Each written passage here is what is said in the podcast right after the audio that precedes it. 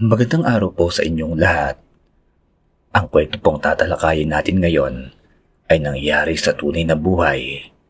Ito'y karanasan ng isa nating sender na itago na lamang po natin sa pangalang Ani. Magandang araw Sir Joseph. Ako nga po pala si Ani. Hindi ko tunay na pangalan. Tubong malabon po ako. Dito ako pinanganak at lumaki. Nasa edad 45 na po ako sa ngayon. Pero ang ikukwento ko sa inyo ay ang karanasan ko noong taong 1990 pa. Kabataan ko ito sa probinsya ng aking ama. Parting katagalugan lamang po ito. Malapit lang naman kung tutusin sa kamay nilaan pero probinsya na po. Hindi ko akalain na may mga ganoon palang mga nilalang. Araw iyon ng linggo. Tanda ko yun dahil nagsimba kami noong araw na yon. Tapos sa simbahan, may matanda na kumausap sa akin. Sabi niya, huwag daw akong lalabas kapag gabi na. Hindi ko naman malaman kung bakit pero yung pinsan ko'y hinila ko kasi uuwi na raw kami. Hindi na nga ako nakapagpaalam sa matanda na yon. Tinanong ko naman yung pinsan ko kung bakit ako sinabihan ng ganun matanda. Ngunit hindi niya raw ito narinig. Dagdag pa niya, mamayang hapon raw ay magtutungo kami sa tabing ilog pagkatapos daw ng gawain niya sa bahay. Yung pinsan ko nga po pala ay si Ana. Ako po si Ani. Yung pinsan ko naman ay si Ana ay halos magkapangalan lamang po kami. Noong panahon yun ay kami ang madalas na magkasama. Taga dito siya sa probinsya, tapos ako naman ay tubong Maynila. Kami ang madalas magkasama kasi madalas ko rin siyang makakasama sa Maynila. Madalas kasi siyang dalhin doon ng tito, yung tatay po niya na kapatid ni mama. Dito ngay maya-maya lang, tinawag ako ni Ana. Ang sabi niya, magtungo na raw kami sa tabing ilog. Pero may kasama kami. Hindi ko lang maalala ang pangalan nila. Tatlo kaming babae tapos apat na lalaki. Bali pito po kami noon. Walang kaba sa akin kasi naroon naman ang pinsan ko. Tapos yung mga kalalakihan na kasama namin ay madalas pa akong biruin. Kaya naman napalagay na rin ako sa kanila.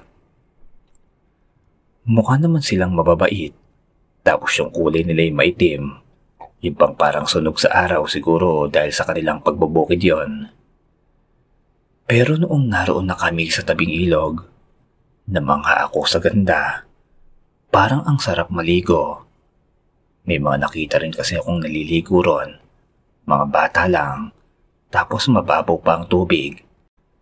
Siguro'y nasa tuhod ko lamang ang babaw nito. Maya-maya pa, tumakbo doon ng pinsan ko at nagtampisaw na kagad sa ilog ngayon. Kaya naman napaligo na rin ako. Napakasaya naming maligo noon. Hindi na namin napansin na malapit na takip silim. Hanggang sa magyaya ng iba naming kasamahan.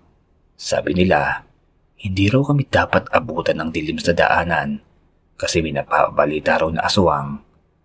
Sa totoo lang, wala akong ideya sa ganon hindi ko alam kung bakit sila naniniwala sa ganon. Noong naglalakad na kami, may nakita akong isang tao. Siguradong babae ito. Nakataliod kasi. Pero yung buhok niya ay medyo maputi na na parabang nasa edad 60 na ito pataas. Kaya itinanong ko sa mga kasama ko kung sino yung nakatalikod na babaeng yon. Ngunit noong lumingon sila sa tinuturo ko, wala na silang nakita. Konting paglingat ko lamang ay nawala kaagad yung babae na yon. Nagtataka pa ako kung paano nangyari yon.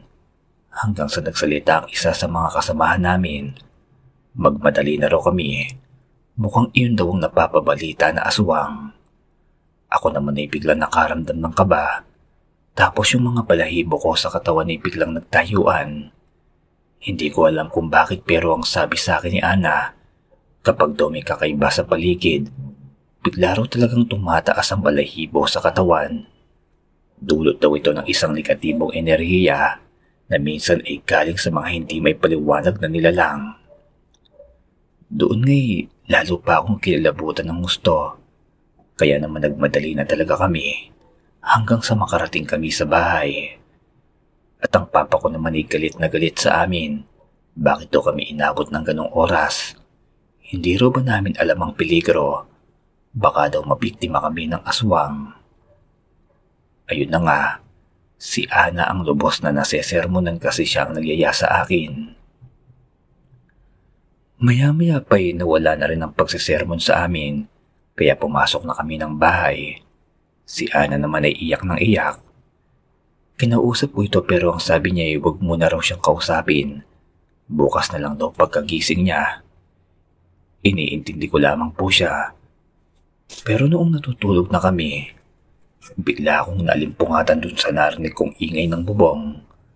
Ang nakakapagtaka, bakit napakaingay ng naririnig kong yon pero hindi nagigising ang mga kasama ko. Kaya dali-dali akong bumangon upang alamin ang nangyayari. Ang mga kasama ko nga pala sa bahay na yun ay si mama at papa, tapos yung lola ko at mga kapatid ni papa, pati na rin ang mga pinsan ko. Kasama na nga dyan ang pinsan kong si Ana. Nung tumingala ako sa may bubong, nakita kong parang mayroong kung anong nasa itaas. Yero po ang bubong ng bahay, tapos napakaingay po talaga. Kaya ginising ko si mama at papa hanggang sa nagising na rin ang iba pa. Dito'y biglang tumayo si Tito at tumakbo sa kusina. Pagbalik nito'y may daladala na itong asin at bawang. Tapos yung papa ko'y biglang naglabas ng insenso. Sisindihan niya na sana ito kaso nga lang, wala palang posporo noon. Nasa labas po ng bahay ang posporo. Ang kanilang tutuan kasi ng pagkain ay nasa labas. Di kahoy pa kasi noon kaya wala pa sa loob ang kanilang lutuan. Lalabas na sana si Papa noon para kunin ang posporo nung pagbukas niya ng pinto. Bigla na lamang may kung ano ang nalaglag mula sa itaas. Napakapangit po ng itsura nito.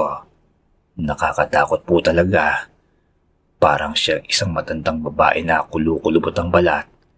Tapos mayroon siyang matatalas na kuko. Nanlilisik rin ang mga mata nito tapos yung bibig niya naglalaway pa. Takot na takot po talaga ako, pati na rin ang mga kasama ko sa bahay. Ngayon ko lang napagtanto na totoo pala ang mga kwentong bayan. Akala ko kasi gawa-gawa lamang ito. Sabi pa ng mama ko, pumasok na raw ako sa kwarto kung saan nandoon si Ana. Nakita ko si Ana nagising na noon pero ayaw niyang lumabas ng kwarto. Nakatulala lamang ito't hindi nagsasalita. Dito nga tinawag ko sila mama. Sila po ang kumising kay Ana. Sabi nila baka raw na hipnotismo si Ana, kaya sinampol ito ng kanyang ama. Yon tito ko po. Tapos maya-maya pa'y itong nagising. Ang sabi niya, mayroon daw sumilip sa bintana. Isang matandang babae raw. Tapos nakangiti raw ito sa kanya hanggang sa na lamang daw yung naaalala niya. Dagdag pa ni Ana, mukhang ito raw yung matanda na itinuro ko sa kanila na bigla na lamang nawala kanina. Takot na takot po ako, lalo na't hindi pa makaalis yung aswang na yon. Buti na lang at naisarado na pala ni Papa ang pinto. Ang pinagtataka lamang ng tito ko kung bakit ayaw umalis ng aswang. Mukhang mayroon daw itong gustong makuha. Kaya ang sabi ni mama sa kanya, baka raw may buntis sa loob ng bahay. Dito'y tumingin sa akin. Alam ko na ang ibig nilang sabihin. Pero sinabi ko sa kanila na wala akong jowa noon. Imposible na buntis ako. Tapos si mama sinabing kakatapos lamang doon ang dalaw niya kaya hindi rin daw siya. Hanggang sa bigla na namang may kumalabog sa bubong ng bahay. Nagulat na po kami lahat kasi napakalakas talaga ng kalabog na yon. Hanggang sa naglakas loob na talaga si Papa na lumabas ng bahay. Kitang kita ko kung paano niya biglang binuksan ng pinto tapos biglang tumakbo sa may lutuan upang kunin ang posporo. Dito ay dali-dali siyang bumalik sa pinto at matagumpay na nakapasok sa loob ng bahay. Sinindihan niya kagad ang insenso. Napakabaho po pala ng amoy noon doon lang ako nakaamoy nito. Hanggang sa bigla na lamang tumahimik ang paligid. Mukhang wala na yung aswang na yon. Hanggang sa hindi na po kami nakatulog lahat. Tapos ilang araw lamang po ang nakalipas. Napansin namin si Ana na palaging nagsusuka tuwing umaga. Kaya dito'y pinaamin siya ni Mama sapagkat alam niyang nagdadalang tao ito. Kaya si Ana, bigla na lamang umiyak. Natatakot raw ito na malaman ni Tito kaya niya itinago. Tapos yung nobyo niya ay nakipag-iwalay na sa kanya. Kaya ayun, parang na-depress si Ana. Umpisa pa lamang pala'y kinikimkim niya na ito. Hindi ko lang napapansin dahil parang palagi siyang masaya.